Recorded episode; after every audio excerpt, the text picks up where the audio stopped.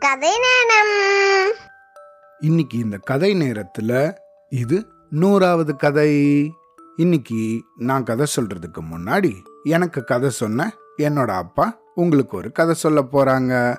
அதுக்கப்புறமா நான் ஒரு கதை சொல்லுவேன். இதோ எங்க அப்பா சொல்ற கதை கேட்கலாமா? சிங்கமும் நாலு எருதுகளும். ஒரு காட்டில் நாலு எருது. கொழு கொழு நல்லா சாப்பிட்டு சாப்பிட்டு கொழு கொழுன்னு நாலு எருதுங்க சுற்றி வந்திருந்தது. அந்த காட்டில் ஒரு பெரிய சிங்கம். அந்த சிங்கத்துக்கு எப்படியா இந்த நாலு க- எருதுங்களை அடித்து தின்னணும் அப்படின்ட்டு ரொம்ப நாளாக ஒரு ஆசை. அதனால் அப்பப்போ அந்த நாலு எருதுங்களை போய் அடிக்க போய் பார்க்கும்போது நாலு எருது ஒன்றா சேர்ந்து சிங்கத்தை அப்படியே குத்தி தூக்கி போட்டு பயமுத்துறதுங்க சிங்கமே பயந்து போய் ஓடி வந்துடுது. ஐயோ அதுங்கிட்ட நம்ம சண்டை போட்டு ஜெயிக்க முடியாதுன்னு சொல்லிட்டு அது கம்முனே இருந்தது. அப்போ என்ன பண்ணிட்டு அந்த பக்கமாக ஒரு குள்ள நரி வந்தது. இந்த சிங்கம் என்ன பண்ணிட்டு குள்ள நரி கிட்ட ஒரு யோசனை கேட்டது. நிறைய நிறைய இந்த மாதிரி நாலு எழுது இருக்கு. நாலு சாப்பிட்ணும். அது நாலு ஒன்றா இருக்கு. என்னால் சாப்பிட முடியல. என்ன பண்ண? நான் போனால் என்ன ஜெயிச்சிருது. குத்திடுது நான் பயந்து ஓடி வந்துடுறேன். என்ன பண்ண? சொல்லுன்னு அப்போ அந்த நரி சொல்லித்தான் அது நாலு ஒத்துமையாக இருக்க வரைக்கும் உன்னால் ஒன்றும் பண்ண முடியாது. அது நாலுத்துக்கு உள்ள ஒரு சண்டையை வர வச்சு பிடிச்சாதான் நீ தனித்தனியாக வர படித்து ஈஸியாக சாப்பிடலாம் அப்படின்னு வந்து குள்ளநரி வந்து சிங்கத்துக்கிட்ட சொல்லுதான் உடனே அந்த சிங்கம் என்ன என்ன பண்ணணும்னு சொல்லியிருந்தான். ஒரு கூட நிறைய பருத்தி கொட்டியை கொண்டு வந்து ஒரு நடு காட்டில் வச்சிரு. அந்த எழுதுங்க எந்த பக்கம் போகுமோ அந்த பக்கம் வச்சிரு. அப்போ அதை சாப்பிடும்போது அதுக்குள்ளே ஒரு சண்டை வந்துடும் அப்போ தனித்தனியாக பிரிஞ்சும் போது நீ ஈஸியாக அடித்து சாப்பிடலாம் சொல்லிட்டு அந்த குள்ள நரி சிங்கத்துக்கு ஐடியா கொடுத்து சிங்கமும் ஒரு கூட நிறைய பருத்தி கொட்டியை வந்து காட்டில் வச்சுதான்.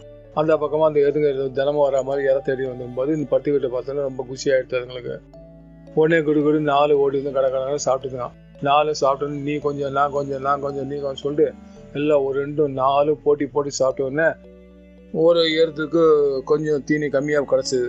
ஓ நீங்கள் மூணு பேர் நல்லா தின்னுபிட்டீங்க எனக்கு கம்மியாக போச்சு. பார்த்தீங்கன்னா நீங்கள் ரெண்டு பேர் நான் விட்டு சாப்பிட்டீங்கன்னு சொல்லிட்டு அதுங்களுக்கு ஒரு ஒரு சண்டை வந்துடுது சண்டை வந்து இனிமேல் நான் கூட சேர மாட்டேன். நீ தனியாக போய் தின்னு. நான் தனியாக போய் சொல்லு. நாலு தனித்தனியாக பிரிஞ்சு நாலு திசையில் போயிடுது இது இந்த சிங்கம் பார்த்துட்டே போது ஸ்பீடாக ஓடி போய் ஒரு அழுது ஒரு எழுத ஒரு நாளைக்கு டமால் அடித்து மொத்த சிங்கங்கள்லாம் ஒன்றா சேர்ந்து கூட்டம் சாப்பிட்டுருத்துங்க. அதே மாதிரி ஒரு ஒரு நாளாக பார்த்து தனித்தனியாக இருக்கும்போது இந்த சிங்கத்துங்களை இதுங்களாம் வேட்டையாடி நல்லா தின்னுறுத்துங்க ஆக என்னாச்சு? நாலு எழுதுங்களும் நல்லா கொழு கொழுன்னு இந்த ஆடு சிங்கம் பயந்து இந்த அந்த நாலு எழுதுங்களும் தனித்தனியாக ஆனவுடனே ஈஸியாக அடித்து சாப்பிட்றது இதுலேருந்து என்ன தெரியுதுனாக்கா நம்ம என்றைக்கும் ஒத்துமையாக இருக்கணும். ஒத்துமையாக இல்லைனாக்கா நம்மளை வந்து ஏதாவது வந்து சூழ்ச்சி பண்ணி நம்மளை தோக்கடிச்சிருவாங்க. அதனால ஒத்துமையாக இருக்கணும்ன்றது தான் இந்த இந்த கதையோட கருத்து. ஓகேவா நீங்களும் அதே மாதிரி ஒத்துமையாக சண்டை போடாத சமூத்தாக இருக்கணும். குழந்தைங்களே. இன்னொரு கதை கேட்கலாமா? ஏமாந்த சிறுத்தை. ஒரு நாள் சிறுத்தை ஒன்று பசியோட உணவு தேடி அலைஞ்சுட்டு இருந்துதான் அப்போ அந்த சிறுத்தையோட கண்ணுல ஒரு கருப்பு மானும் ஒரு புள்ளி மானும் பட்டுதான்.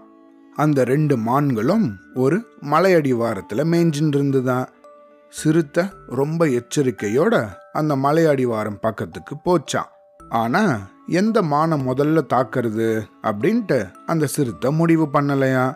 அதே நேரத்துல சிறுத்தைய பார்த்த மான்கள் ரெண்டும் வேகமா ஓட ஆரம்பிச்சிடுச்சான் கொஞ்ச நேரத்திலேயே அந்த மான்கள் இரண்டும் ஒன்று இடது பக்கமாகவும் ஒன்று வலது பக்க பாதையிலையும் ஓடிச்சான் கொஞ்ச நேரத்திலேயே அந்த மலை அடிவாரத்துக்கு வந்துதான் அந்த சிறுத்தை.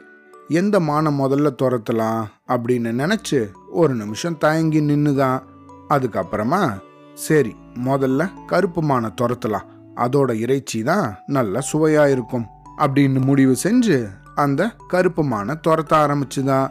ஆனால் அதுக்குள்ள அந்த கருப்பு மான் ரொம்ப தூரம் ஓடி போயிடுச்சான். உடனே அந்த சிறுத்தை அடடா இது ரொம்பவும் வேகமாக ஓடக்கூடிய மான் போல இருக்கே. சரி இனிமேல் அதை நம்மளால் பிடிக்க முடியாது.